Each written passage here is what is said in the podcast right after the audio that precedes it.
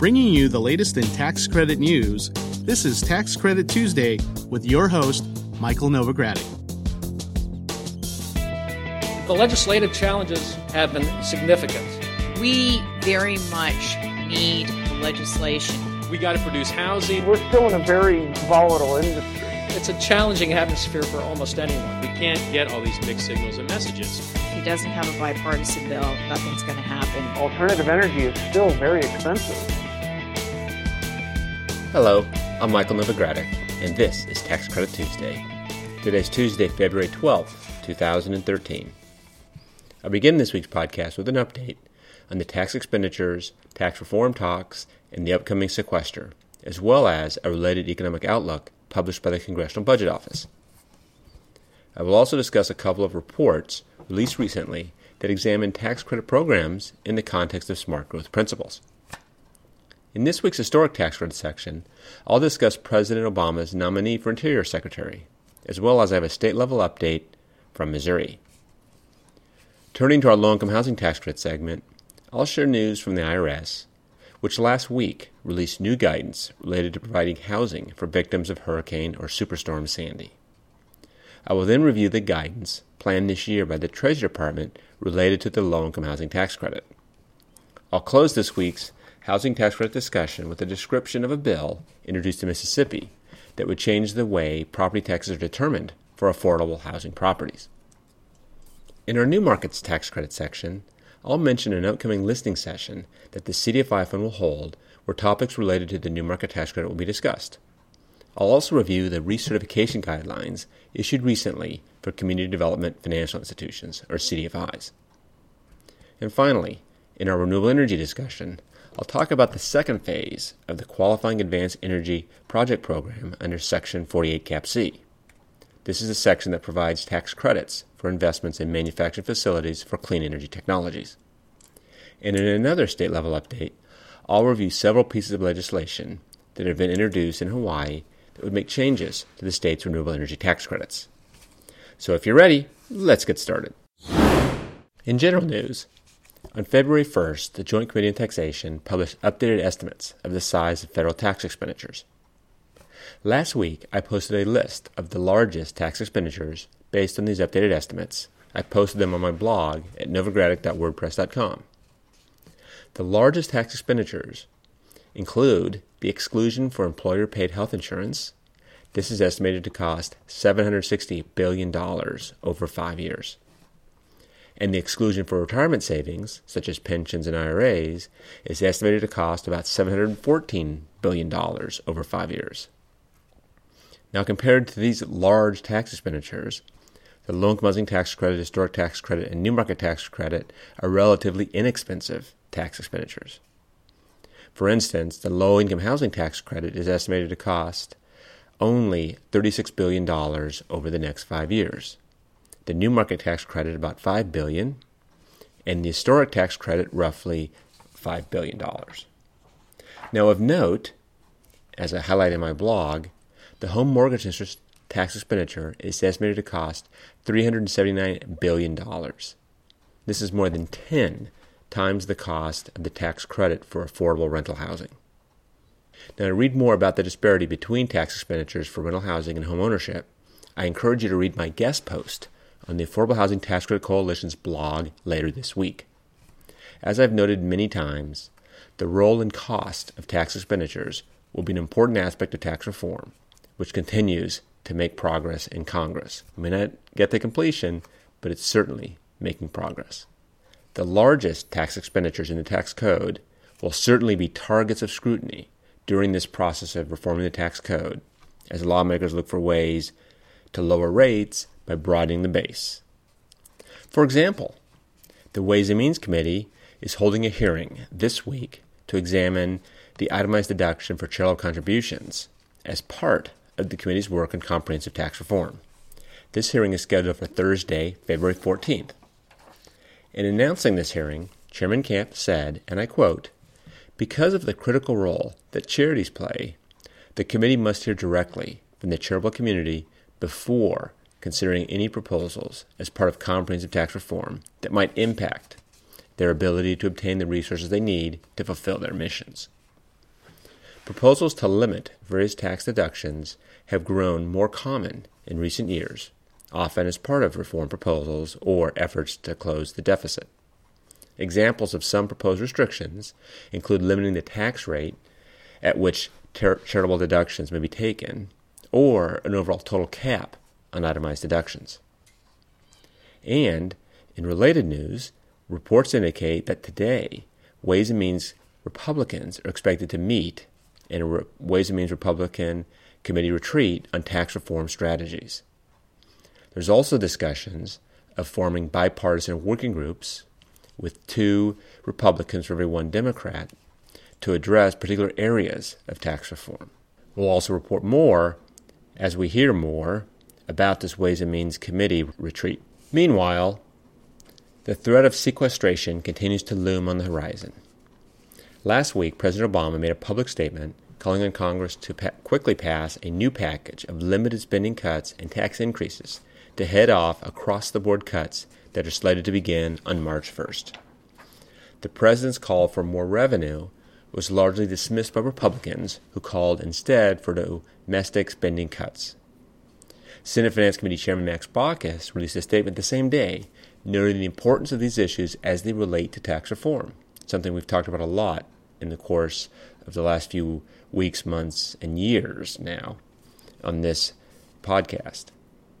Chairman Baucus said, quote, "When it comes to tax reform, we must avoid the urge for the quick fix. We're not going to have multiple bites at this apple. I want to assure that when we do tax reform, we do it right." Close quote. Now let's turn to the Congressional Budget Office. Last week, the Congressional Budget Office released an updated economic outlook estimate for fiscal years 2013 to 2023. In that report, CBO projects that the federal deficit will drop to $845 billion in 2013, its smallest size since 2008. The report also describes a number of key budgetary decisions lawmakers face this year and analyzes their substantial effects on the budget outlook. Those budgetary decisions include sequestration, federal appropriations, the debt ceiling, and others. You can read more about the CBO analysis online at www.cbo.gov. Now let's turn to sustainable communities. Several groups have put out reports recently addressing sustainable communities and smart growth. In January, Smart Growth America published a report entitled Federal Involvement in Real Estate, A Call for Examination. The report addressed the federal government's involvement and investment in real estate through loans and loan guarantees, tax expenditures, and direct grants and credit subsidies. It found that each year the federal government spends approximately $450 billion on such subsidies. Part of that expenditure was through the New Market Tax Credit, Historic Tax Credit, and the Low-Income Housing Tax Credit. The report said that between fiscal years 2007 and 2011, Treasury spent $29 billion in Low-Income Housing Tax Credits, and even that they didn't really spend it. They had reduced tax revenues. But they also reported $2.8 billion in historic and non-historic tax credits and $3 billion in New Markets Tax Credits.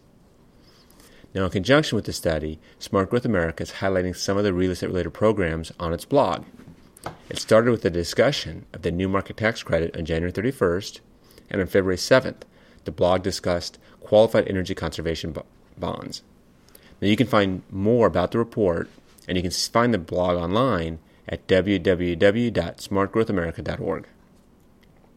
Also, last week, the Environmental Protection Agency released a report that addressed smart growth. Its report is titled Creating Equitable, Healthy, and Sustainable Communities: Strategies for Advancing Smart Growth, Environmental Justice, and Equitable Development. This report offers 7 strategies for creating sustainable communities. Several tax credit programs can be used to support these strategies. The EPA said that providing housing choices, including affordable housing, helped create strong communities. The report suggested using the Low-Income Housing Tax Credit to preserve existing housing as well as create new units. The report suggested using New Market Tax Credits to provide access to healthy food and other retailers. It also suggested getting historic buildings certified so they could qualify for historic tax credits. The report also highlighted several communities that used the low-income housing tax credits, historic tax credits, and new market tax credits to create sustainable communities. The EPA's report can be found online at www.taxcredithousing.com. Simply go to the Reports and Research page. Also, I wanted to note that tomorrow, Wednesday, February 13th, the Senate Finance Committee is scheduled to hold a hearing on the nomination of Jack Lew to be the next Treasury Secretary of the United States. Also, today, at 6 p.m. Pacific, 9 o'clock Eastern, President Barack Obama will give his State of the Union address. We'll be interested to see how often he refers to taxes or tax reform, and to what extent he refers to comprehensive tax reform as opposed to separately addressing individual tax reform and corporate tax reform.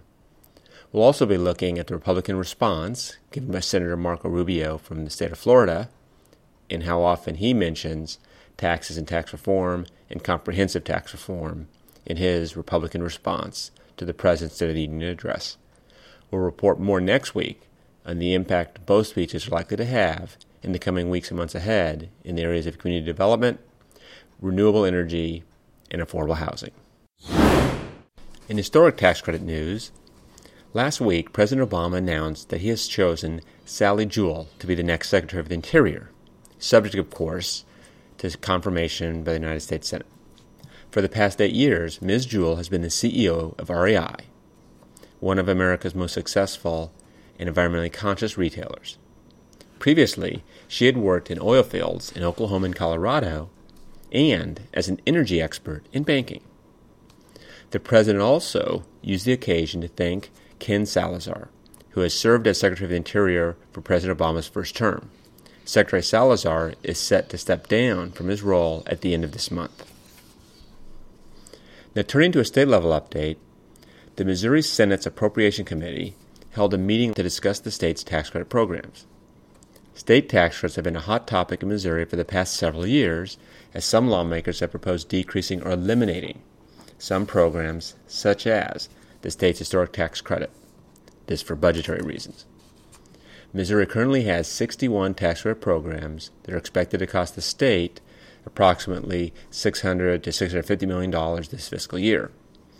Several bills approved by the Senate last week would renew and extend some of the state's tax credit programs, including the Residential Dwelling Accessibility Tax Credit, the Pregnancy Resource Center Tax Credit, and the Food Pantry Tax Credit. The committee is also expected to consider Governor Jay Nixon's proposed budget for 2014 and is required to approve a budget in time for it to take effect by July 1st. In other news, Governor Nixon has transferred the oversight of the state's tax credit programs from the Department of Economic Development to the Department of Revenue. And unless the legislature rejects the oversight transfer, the change takes effect August 28th. In low-income housing tax credit news, the IRS last week suspended certain requirements for qualified residential owner projects that are financed with tax and bonds if they're providing emergency housing for victims of Hurricane Sandy.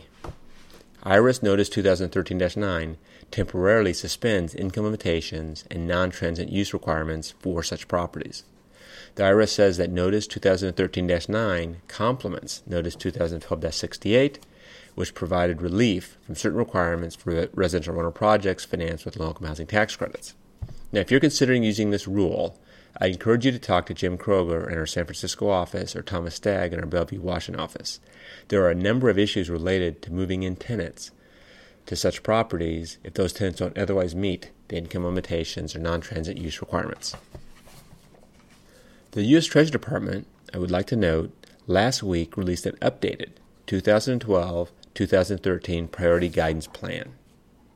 The updated plan includes projects that Treasury added to the plan based on provisions in the American Taxpayer Relief Act, and that became priorities between November 20th and December 31st, 2012.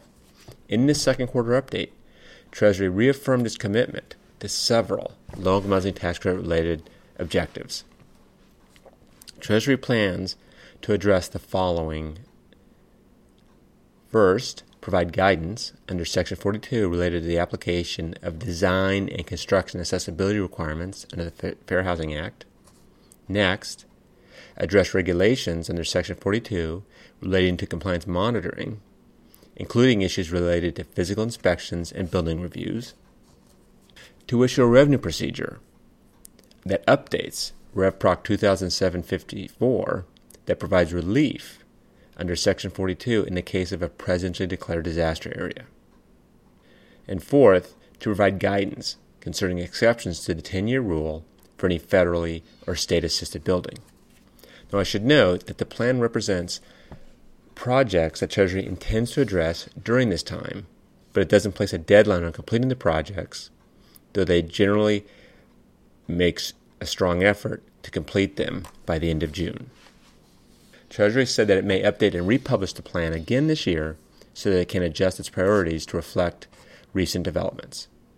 Treasury has also invited the public to comment on the plan throughout the year. Next, I'd like to turn to the state of Mississippi.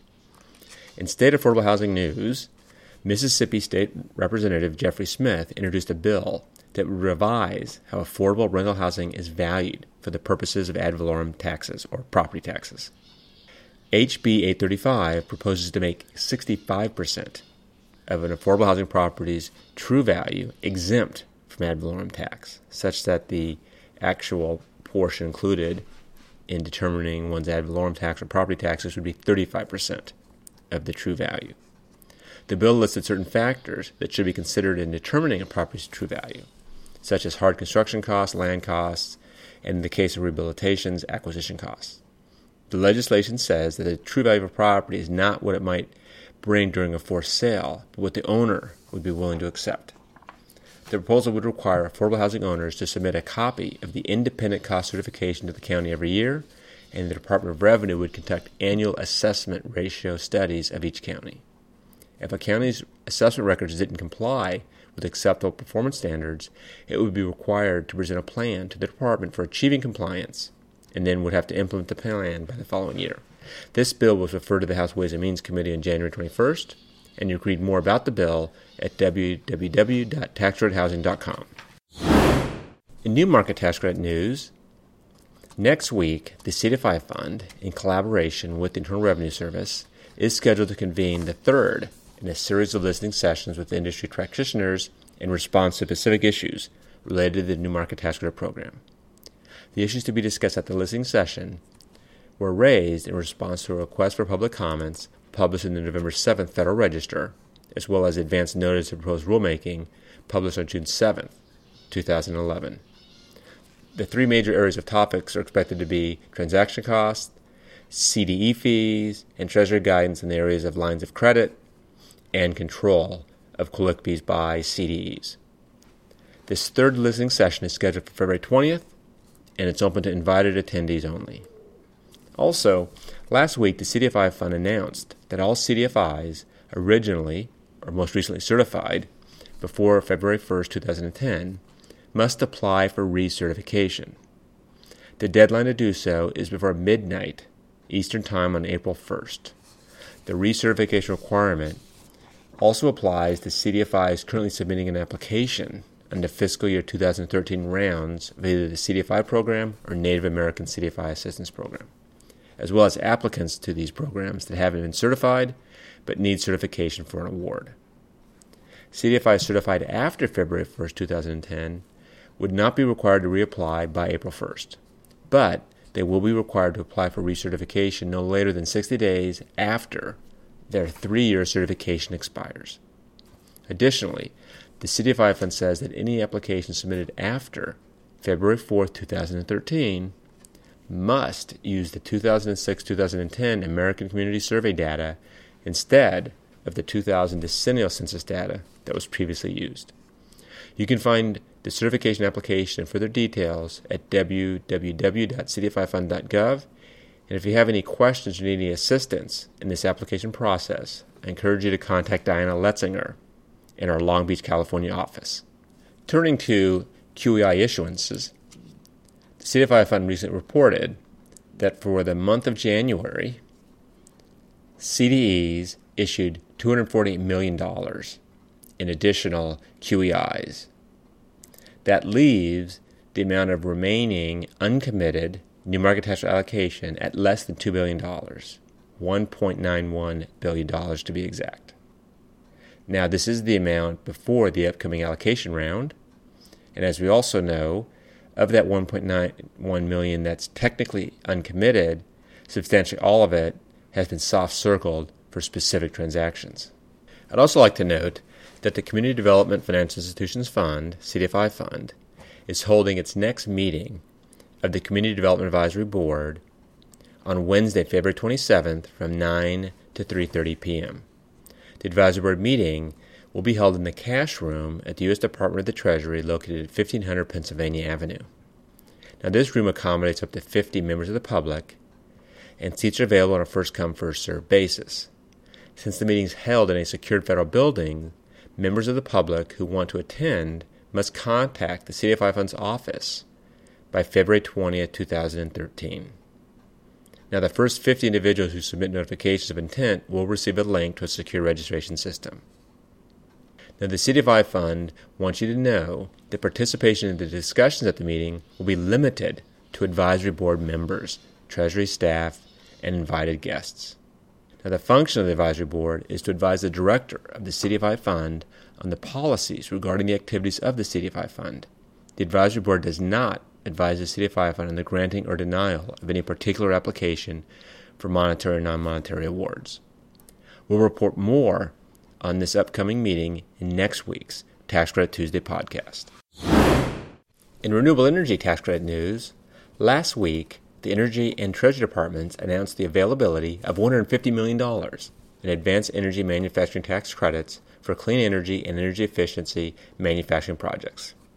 Listeners may recall that the Advanced Energy Manufacturing Tax Credit was established by the American Recovery and Reinvestment Act, ARRA, to support investment in domestic clean energy and energy efficiency manufacturing facilities.